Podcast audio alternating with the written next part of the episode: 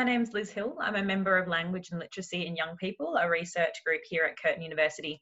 And I'm with Robert Wells, another member of the group, and we'll be chatting about Robert's research today. Robert, can you start off with just a brief uh, introduction about yourself and your work? Yeah, sure. Um, so I am a uh, PhD student here at Curtin University, um, and I am part of the Language and Literacy in Young People uh, research group. Uh, my project is a qualitative project looking at uh, how families access services. And I also work uh, during the week at a specialist uh, Department of Education setting. Um, and I work uh, mainly in a consultative role with teachers, but also with children with developmental language disorder. Nice. It's really great that you have sort of a finger in many pies there research, clinical work with mm-hmm. clients, and then also um, work with teachers as well. So that's fantastic.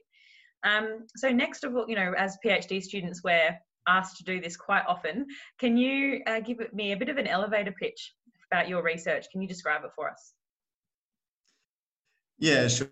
Sure. Um, so I know that there's lots of fantastic things that speech that speech pathologists are doing in order to support children with uh, mm-hmm. speech, language, and communication needs.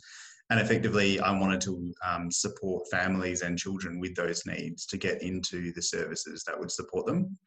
Um, so I wanted to look at what might facilitate access and what, what might become a barrier to them accessing those services. Wonderful. So in my project, I'm interviewing caregivers about their access um, for their children to those services, as well as um, speech pathologists about their perspectives and experiences of providing those services. Wonderful. I mean, I can't speak for, for parents and for clients, but I can think I can speak for clinicians about how um, amazing this research will be. Such a practical um, um, yeah, application of your research, which is fantastic. Mm. So how does it fit? Yeah. how does that, if we take a sort of a step back, how does your research fit within the broader literature that currently exists around service access and service delivery? Yeah, absolutely. So there is existing research around um, individual difficulties in accessing services. And there are some um, facilitators of access mentioned sometimes directly, but usually indirectly within those research mm. projects and within those journal articles. Um, but there isn't really a lot of research at that broader level looking at the overarching, um, an overarching model that might incorporate all of those different barriers and facilitators. Sure. Um, also, a lot of this research considers um, key stakeholders, but considers them separately. So, a number of projects, or usually the projects in this space, will either consider the perspectives and experiences of caregivers or the perspectives and um, experiences of clinicians. And very few studies have looked at both. So, I'm sort of seeking to address those gaps by looking mm. looking at um, both perspectives and experiences of caregivers and clinicians in the same project and analysing them together, but also then using that analysis to create a more broad level uh, model that will support mm. our understanding more generally. Nice, and it makes so much sense to analyse those together and, and not as separate entities, given that you know clinical practice and the therapeutic alliance involve so many different parties, and, and that impacts on the success and, and duration of intervention, which is really interesting. So clearly you know you're saying you're developing this model and there's such a clear practical application with of your research across sectors you know not even just speech pathology but you know more broadly. What's next for your research then? Where do you see it going um, that's a really big question and probably not one that I can answer very specifically um, right now. Sorry. Yeah. Um, my no, that's fine. My my project uses a constructivist grounded theory methodology, right. and within that, um, focus is on creating or generating a theory based on the data collected within the in-depth interviews. Yeah. Um, and so, as I come to um, I progress in my um, my research and come more towards the conclusion of it, I'll have a uh, theory that we'll be able to use to structure future research questions. Yeah. Um, but at the moment, we haven't got, um, you know, we're still working towards developing that theory. But yeah. hopefully, towards the end, we'll have a, a stronger theory that will help guide um, myself and other researchers to um, test and, and try that that model mm. and find out a little bit more about the area. And I think you know your your PhD is so large, it makes sense that it's not you know you're not going to have all the answers straight away with a clear direction of what to next. It's really this massive process, and I think it's really incredible that you're you're doing that and you're tackling that. So I'm sure, you know, I'm from all the chats we've had over the years, I'm clearly very interested in your research. But for, for other stakeholders, um, you know, clients and or you know, clinicians, where can we find out more about your research specifically? How would we get access to that? Yeah, absolutely. Um, as you said at the beginning, I'm part of the Language and Literacy in Young People Research Group. So you can go to our website, which is Language and Literacy in Young People, yep. all one word, dot com. Um, we also have a project specific website, which is ISPA for C, is ISPA for the numeral for C.com. Um, and that has all of the project specific information. Um, you can also find the project on Facebook as ISPA for C. Um, and you can find me on Facebook or Instagram as Robert P. Wells SP. Um, but I do spend more of my time clinically on Twitter as Ross. Um, and hope hopefully there's there'll be some more outcomes um, for the project that we can be posting very soon. Yeah, that's really exciting, and you're so well connected. So a lot of different ways that we can get in touch with you and your research, which is fantastic. Thank you so much for chatting with me this afternoon, um, Robert, about your research. It's been it's been great. Thank you very much, Lizz. Thank you. Bye.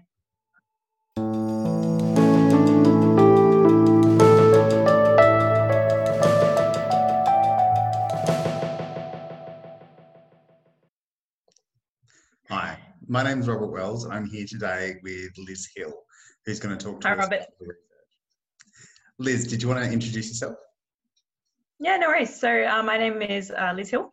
I'm a current PhD candidate at Curtin University and a speech pathologist. So I've just submitted my PhD, but I've also, or I also work clinically at a private practice with adolescents on with language and literacy difficulties. Great. Okay. So it sounds really good. You've got um, some clinical experiences and you're also working, um, you're also doing your PhD. Yeah, um, exactly right. So thinking now about your research, can you give me your elevator um, elevator pitch describing your research as best you can? Yeah, no worries. So after a brain injury, adolescents tend to have difficulties with discourse level language skills. So that's things like telling a story or giving an opinion on your favorite film or favorite sport. Mm-hmm. Now, we believe that these difficulties are related to deficits in cognitive functions, things like attention, memory, and executive function. And we also believe that these difficulties attribute to poor psychosocial outcomes. So, what I mean by that is emotional difficulties, uh, reduced academic success, reduced vocational success post injury. Mm-hmm. So, as clinicians, so as speech pathologists, we're really encouraged to consider the links between discourse deficits, um, so things like difficulty story, uh, telling a story, and cognitive impairments and those psychosocial difficulties when planning our assessment and intervention. But at the moment, our understanding of those links between cognition, communication, and psychosocial outcomes are really poorly is really poor. So they're poorly understood. So that's what my PhD set out to, to find, looking at the cognitive and psychosocial factors that are linked to discourse skills in teenagers with and without an acquired brain injury. Hmm. That's great. Sounds like really impactful research. So, thinking about yeah. that, what um, impact or contribution has your research made to uh, clinical practice? Yeah, so um, generally it's contributed um, a foundation or an emerging understanding of the cognitive and psychosocial factors, things like attention, memory, and the psychosocial factors like emotional well-being and daily participation that are related to discourse skills, so things like storytelling. But one of the, I guess, the most exciting and practical clinical implications of the research has been the Curtin University Discourse Protocol. So that's an assessment tool that my supervisors and I developed to address the, the gap, uh, the current gap in uh, tools to assess adolescent discourse. And then through that, we've also developed a, quite a large set of normative data for adolescent discourse, which can be used by clinicians not only working with um, adolescents with an acquired brain injury, but across clinical populations. So that's really exciting. That's fantastic. It sounds like that you've made quite a significant contribution to clinical practice. Thank you. I like to think so. um, so now thinking more about the literature and, and um, in terms of the broader landscape of literature, um, yeah. how does your research fit in with that? So I'll probably repeat myself a little bit here, I think. Um, but the adolescent discourse literature is really emerging at the moment. And so, but because it's emerging, there are quite a few gaps that need to be filled. And so I like to think, or the, uh, the research I did for my PhD addresses quite a few of those gaps. So like I said, the normative data, so understanding what is expected of adolescent discourse, so in storytelling or giving an opinion, um, in non clinical populations. So, how can we compare adolescents who have difficulties uh, in discourse to, to nothing. So developing that normative data, as well as addressing the gap that exists in um, tools to assess adolescent discourse. So what we see in the current literature is that although there is an increasing level of consistency, it tends to be that the tasks that are used to assess adolescent discourse, the outcome measurements that are used to analyse language tend to vary quite widely. Mm. So by constructing this discourse assessment protocol, we're one step um, toward establishing more consistency in adolescent discourse research, which is really nice. Hmm, that's awesome. So, what's next? Where can the, this research take us in the future? So, first of all, I think there needs to be an ongoing, um, ongoing research in the area of adolescent brain injury and discourse. You know, that's still very much emerging. So, looking at the kinds of difficulties that adolescents with brain injury have in the area of discourse, what are the mechanisms behind those? So, what are the cognitive deficits that attribute to those discourse difficulties, and what are the long-term impacts um, on daily well-being and psychosocial health? So, I think you know later on down the track, it would be really nice to see some longitudinal research looking at the link between discourse impairments academic outcomes and emotional outcomes. So I think that's one thing that, that really needs to be done. Um, but in terms of adolescent discourse more generally, there's still a lot more to go. You know, I'd really like to continue to validate the, the discourse protocol in typically developing populations, but also in clinical populations. So really start to build up a nice set of evidence supporting that tool. But then also more specifically, things like modality. So we know that adolescents don't only produce discourse orally. So a lot of the time when teenagers are producing discourse, it's in written form for school, so in the classroom. So hmm. looking at differences between oral and written discourse would be really interesting. Um, and yeah, that, I think that would be really the next step for me mm. personally. Anyway. that sounds really interesting. Um, yeah. So if we want to find out more, where can we go? So I'm really grateful to be part of a research group at Curtin University called Language and Literacy in Young People. So we have a website that is, no surprise, languageandliteracyinyoungpeople.com. Uh, and all the members of our research group have our publications and any resources on there, and the discourse protocol and the publications that have come out of my PhD are available through that website as well. Um, and then I'm also on Twitter at Lizz Hill SP. If you'd like to uh, follow me there, I'm there quite a lot of the time. Excellent. Thank you so much for your time, Lizz.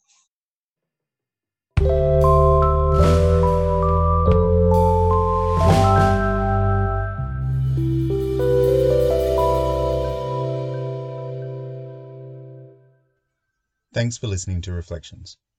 If you'd like to find out more about our work and for links to other podcast episodes, visit languageandliteracyinyoungpeople.com.